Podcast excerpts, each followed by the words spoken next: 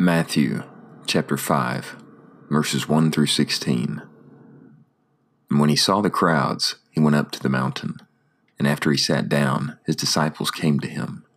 And opening his mouth, he taught them, saying, Blessed are the poor in spirit, for theirs is the kingdom of the heavens.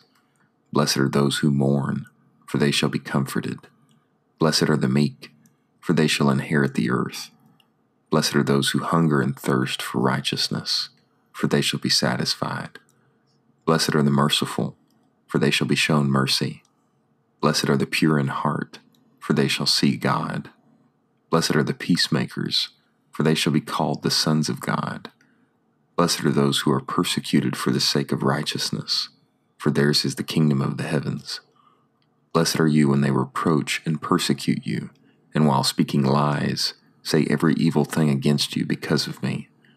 Rejoice and exult, for your reward is great in the heavens, for so they persecuted the prophets who were before you. You are the salt of the earth, but if the salt has become tasteless, with what shall it be salted? It is no longer good for anything except to be cast out and trampled underfoot by men. You are the light of the world. It is impossible for a city situated upon a mountain to be hidden. Nor do men light a lamp and place it under the bushel, but on the lampstand, and it shines to all who are in the house.